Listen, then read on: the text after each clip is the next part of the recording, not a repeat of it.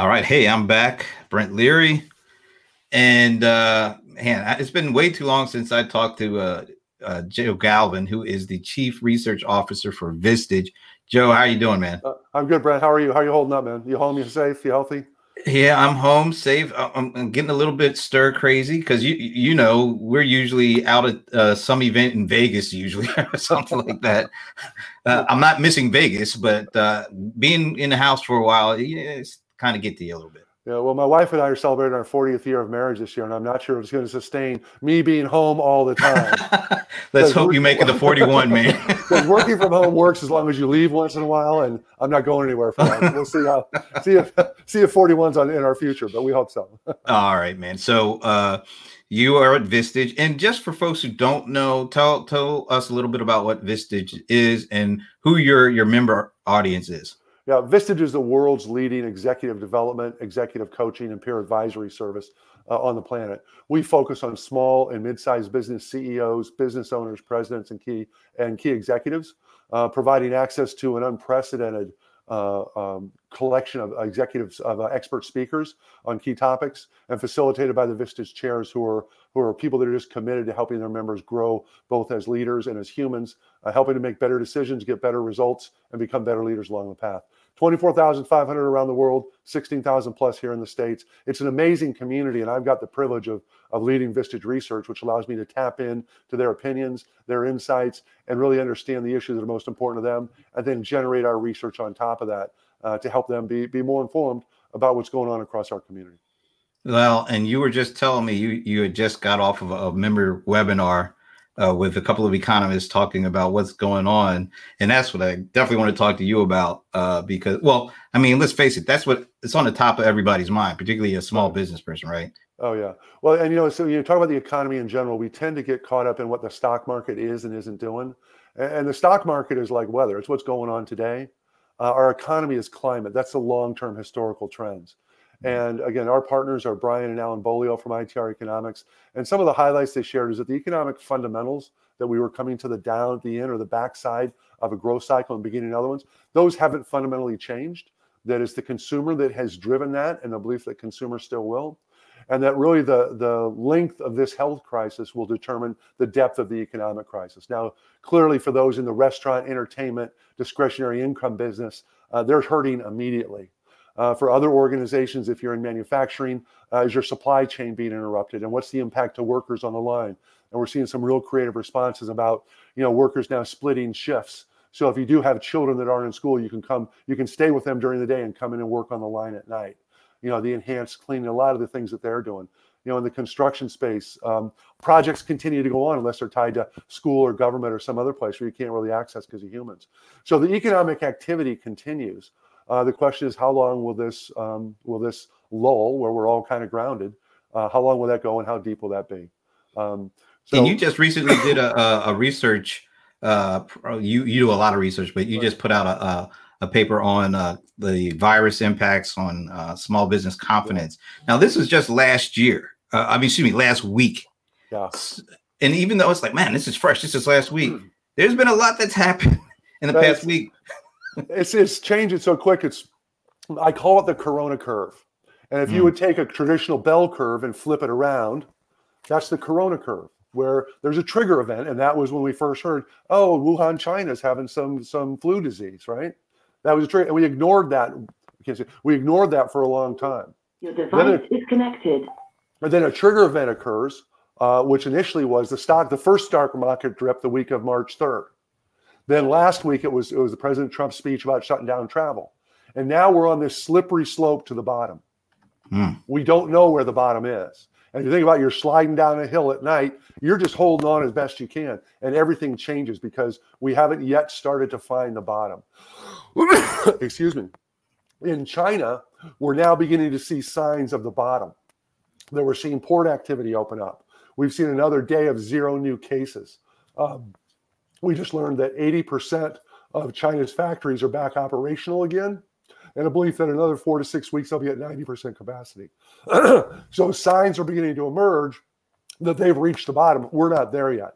So any data you look at, or we took a survey closed on March 9th. March 9th, that was a week ago Monday. right. and 15.6% were extremely concerned about coronavirus. I'm sure that number would be in the 70s now.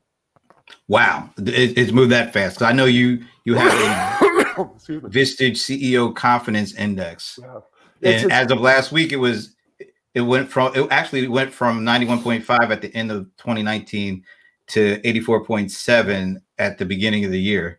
Where where do you think it is now? Don't know. We came into this year under the premise that the slowdown was slowing. It's time to prepare for prosperity.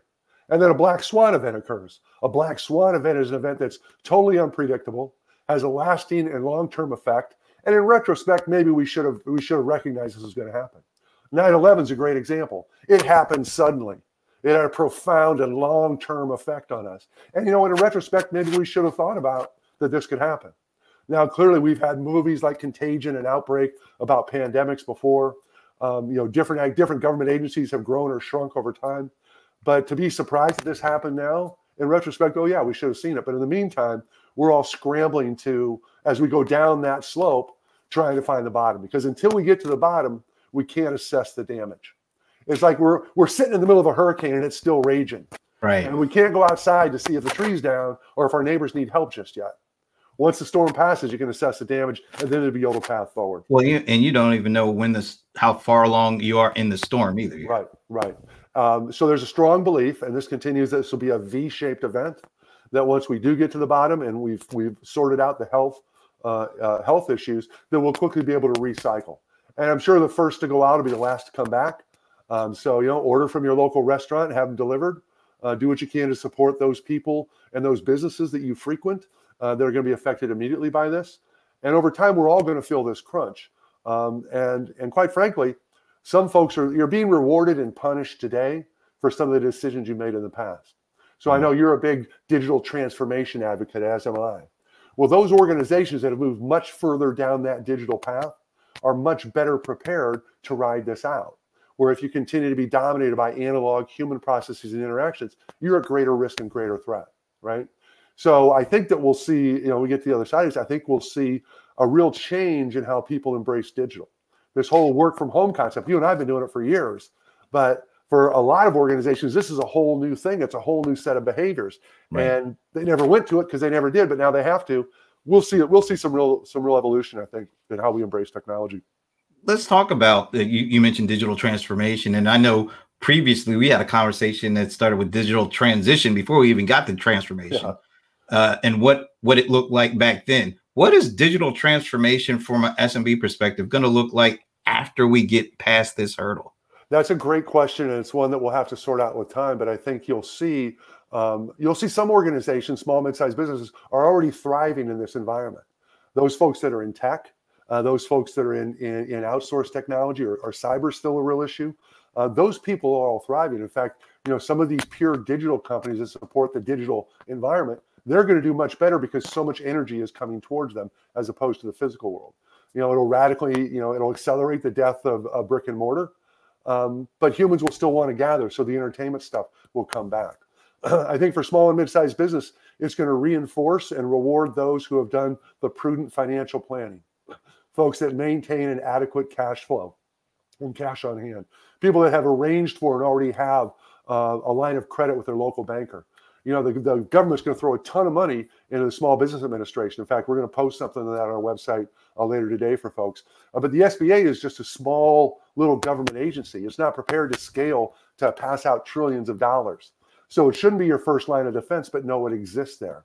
Uh, HR 6201, which uh, which extends the uh, unemployment insurance, some of the implications about providing tax credits for that, and some of the nuances.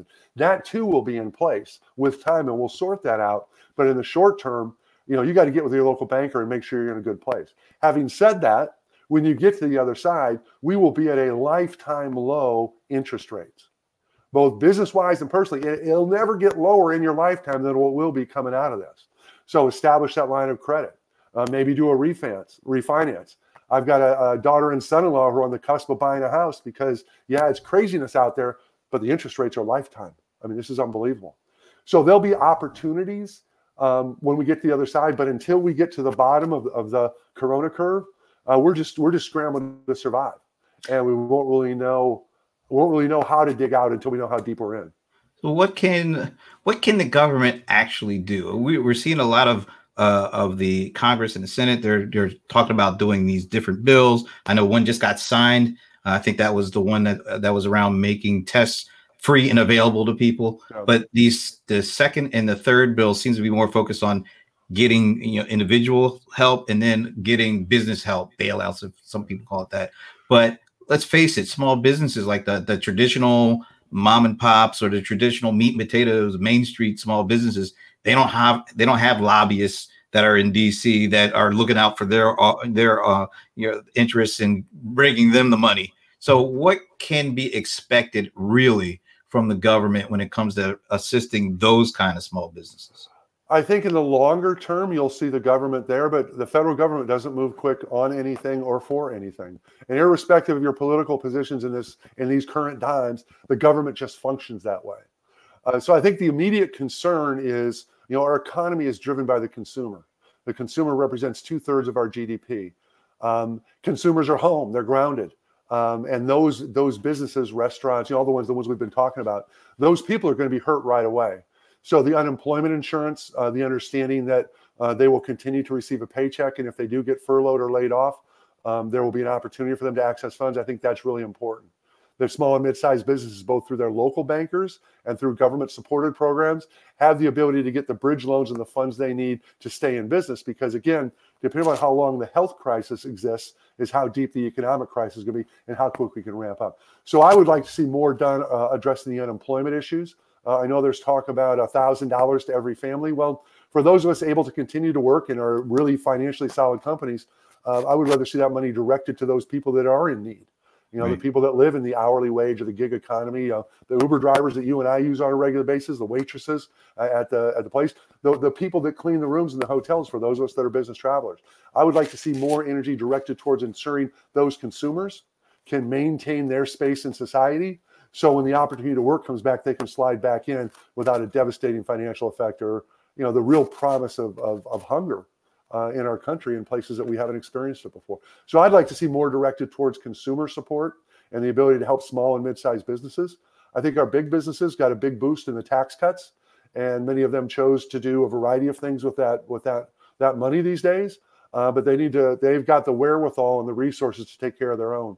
It's we really have to rally around, I think, around our small businesses and more importantly, the people that work for them to help them get through this period of time uh, because we'll all have to recover through this together. What I hate to ask this, but it, it's got to be asked. What are the kind of industries that, from a small business perspective, may not come back?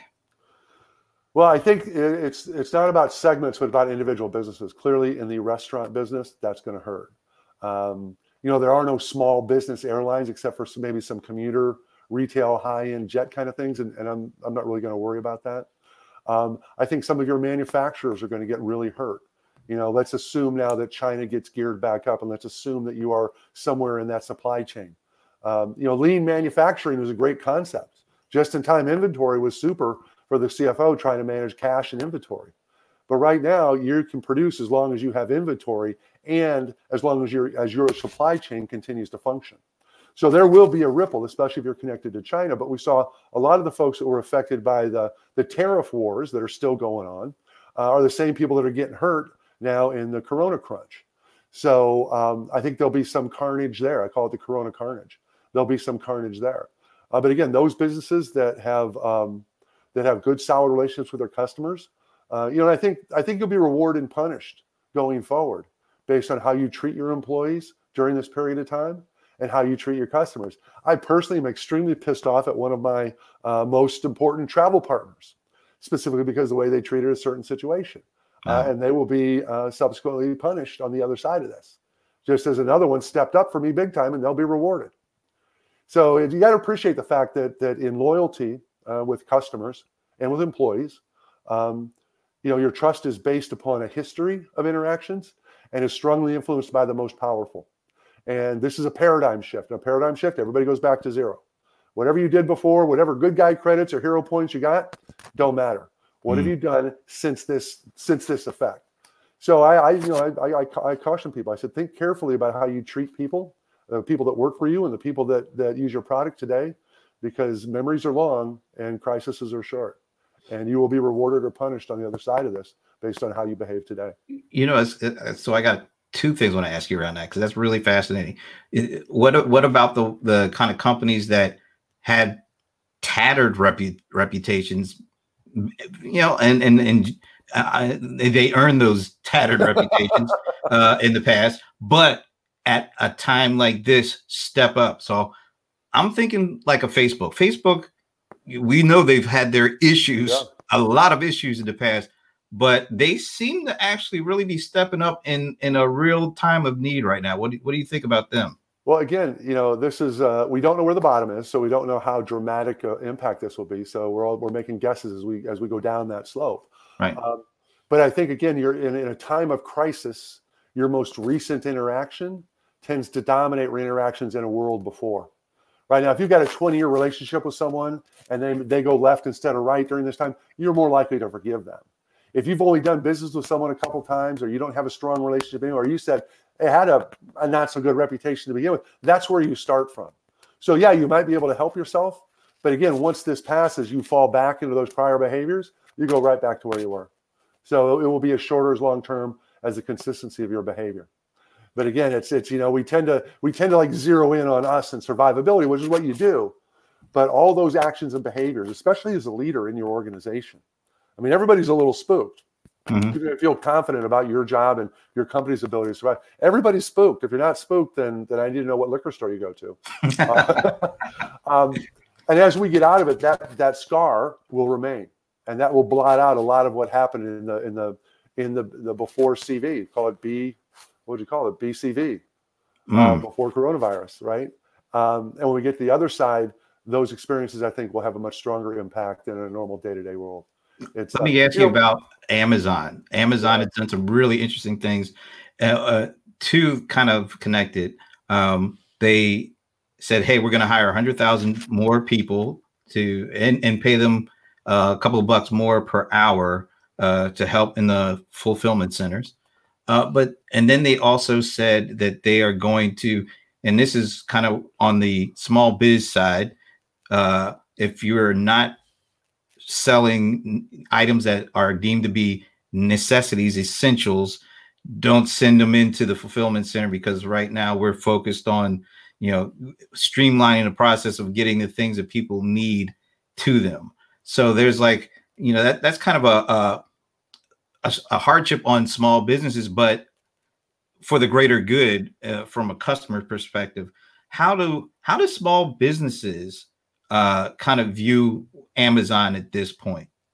Well, I think for those that are tied up in that ecosystem uh, and sit outside those essentials, it's a big worry because now your business is on hiatus.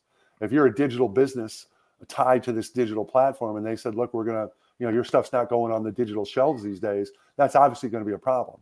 The question is, how long will that last? I mean, quite frankly, you know, our online shopping behavior uh, probably hasn't altered that much. I mean, my, you know, I just there are things that there's things that we're ordering that you know, we really need to order that now. But again, by ordering that, you're putting money into the economy and you're doing consumer spending. Right. Uh, a couple other thoughts too that triggered is if this had happened 20 years ago, before Amazon, before Facebook, before the internet, think how crazy this would be. Wow. Right. And even you know the other thought too we had is is if this were occurring in November, when it's oh. getting darker and colder. Now the southern hemisphere it's going the other way, obviously, but but now it's getting lighter and warmer. Uh, could you imagine how much how much darker this might be?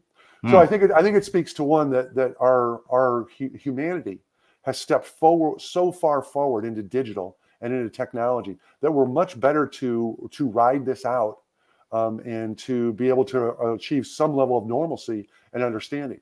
In absence of this, in absence of that communication, we'd all be we'd all be spinning dark tales because in absence of information, our brains will fill that void and with all types of reasons to maybe you know throw the dog in the local volcano as a sacrifice. Mm. Right? That's what we would have done. We would have thrown something in a volcano 500 years ago. I know. That's a thought. so, so, what what are one of the two things that maybe we haven't talked about that you're hearing from your uh, small business executive membership that is still on their mind or is still pressing yeah. on them uh, that maybe it's below the surface that we aren't hearing about in the in the media? One of the things we have in Vistage is we have our networks, which allows members uh, across the country, around the world, to communicate in digital platforms. And we've been mining those and listening to those. We've created a, a coronavirus network specifically to, to help our members communicate uh, beyond their, their local groups. And we're starting to see questions now come out about how do I deal with customers, right? Mm. My customers are asking for a deferment or they're canceling or they're saying, look, I can't pay you for 90 days. So again, your customers will reward or punish you based on how you behave. So how do you now answer those customer questions? Right? Do you become draconian and say, pay me or go into default, or do you work through that? Or if you've got a sales team that used to work in, a big call center and dial for dollars and you know high five each other, rallying up every day, and now everybody's at home. How do you mm. manage that distributed sales force? You know, and then as you get a little bit deeper into this, say, well, hey, I couldn't make my quarterly call, I couldn't make my quarterly bonus uh, a goal because uh, nobody's buying all those proposals. You know, those those companies that got the fiscal year of March 31 and they're waiting for that big fourth quarter hockey stick. Eh, thanks for playing. That kind of stuff isn't going to happen. So, how are you going to recalibrate on the sales side and on the customer side? Uh, there's a lot of energy on the finance side, and we touched on that with the SBA program, uh, HR 6201, and some of the other things that people are doing on the finance side. Um, but I think there's a big talent issue that goes on. You know, we had just February unemployment was at 3.5%, effectively full employment. And the talent wars were the top raging issue. And you know what? There's a truce in the talent wars right now, right? Some people are continuing to hire, but most people are saying, you know what? I'm going to hold off right now because I just don't know, right? Some companies are going to have to release people, and people who had good, who are good employees, are now going to be free agents in the market. And as I said, once we get through this and we get to the other side and we start to climb out, you're going to see a game, a reverse game of musical chairs, hmm. where everybody's going to be walking around, but instead of chairs being taken away, more chairs will be added every day as, as restaurants want to scale up, manufacturers want to scale back up, and they're going to go back to their employees who they had to let go. And if they treated them right on the way out, they'll come back. If they didn't, there'll be opportunity a mundo. And we know a lot of people stay in their jobs just because it's easier to stay in your job. But once you're out, you're out. And again, you will be rewarded or punished based upon how you created your culture leading up to this, how you execute on your culture. Is it consistent with what you said? Or did you have a culture that said employees first and now you're doing behaving exactly differently? Um, and, and will you be rewarded on the backside for that? Because again, we'll get through this at some point in time. Uh, there will be greater pain for some sectors than others. Uh, but when you get to the other side, uh, the decisions you make today um, will have a big standing about how long and how hard it is for you to climb out, and then what that new new normal is going to look like uh, at some point, hopefully the not too distant future. It's so volatile right now. You know, until you get to the bottom, you're just you're just holding on, trying to yeah. trying to slap, stop from sliding all the way down. Um, it's um, again a black swan event, totally unpredictable. Will have a lasting and profound impact. And you know what? We should have seen this coming. And in fact, we did see it coming. We just chose to do nothing about it.